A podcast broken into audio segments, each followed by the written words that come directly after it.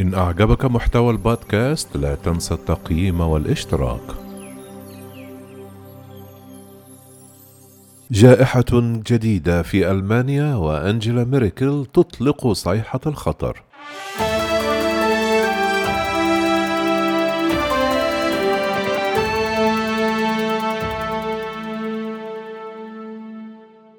في تطور يثير القلق قالت المستشارة الألمانية أنجيلا ميركل الثلاثاء أن ألمانيا ستمدد إجراءات العزل العام إلى الثامن عشر من إبريل ودعت المواطنين للبقاء في المنازل لمدة خمسة أيام خلال عطلة عيد القيامة في محاولة للسيطرة على موجة ثالثة من جائحة كوفيد 19 وفي محادثات دارت حتى ساعات متأخرة من الليل دفعت ميركل زعماء الولايات الألمانية الستة عشر إلى اتخاذ موقف أكثر صرامة لمكافحة الوباء فعدلت عن خطط متفق عليها هذا الشهر لإعادة فتح الاقتصاد تدريجيا وذلك بعد ارتفاع حاد في معدل الإصابة.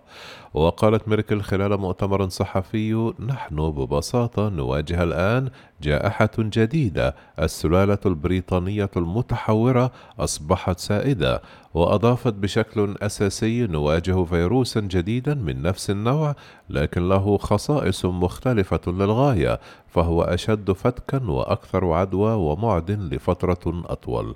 وبدأت ألمانيا تخفيف القيود بحذر في وقت سابق من الشهر الجاري لكن انتشار سلالات متحورة أخرى أكثر عدوى تسبب في ارتفاع الإصابات مما أثار مخاوف من استنزاف طاقة المستشفيات قريبا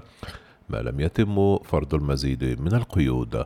وبلغ عدد الإصابات من بين كل مئة ألف شخص على مدى أسبوع مئة وسبعة حالات الاثنين وهو أعلى من المستوى الذي يثقل كاهل وحدات العناية المركزة ويتلقى أكثر من ثلاثة ألف مصاب بكوفيد 19 العلاج في وحدات العناية المركزة ويتعين على الألمان البقاء في المنازل لمدة خمسة أيام اعتبارا من أول إبريل إلى جانب الحد من التواصل مع الآخرين قدر المستطاع. لكن الاتفاق الذي جرى التوصل إليه الليلة الماضية لم يشمل إغلاق كل المتاجر بما في ذلك متاجر السلع الضرورية وهو أمر كانت ميركل تدعو إليه.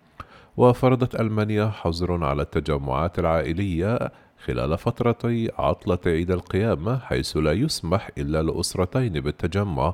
أي ما يصل إلى خمسة أشخاص وستطلب الحكومة من الكنائس إقامة قدريس عيد القيامة عبر الإنترنت لتفادي التجمعات. وذكرت ميركل أن ألمانيا في سباق مع الوقت لتطعيم سكانها قبل هيمنة السلالات الجديدة من فيروس كورونا وتلقى نحو تسعة بالمائة من الألمان جرعة واحدة على الأقل من اللقاح لكن وتيرة التطعيمات من المتوقع أن تزيد الشهر المقبل. وقالت أنجلا ميركل الأوضاع الصعبة استمرت لفترة أطول مما كنا نتوقع لكن من الواضح تماما أن هناك ثمة ضوء في نهاية النفق.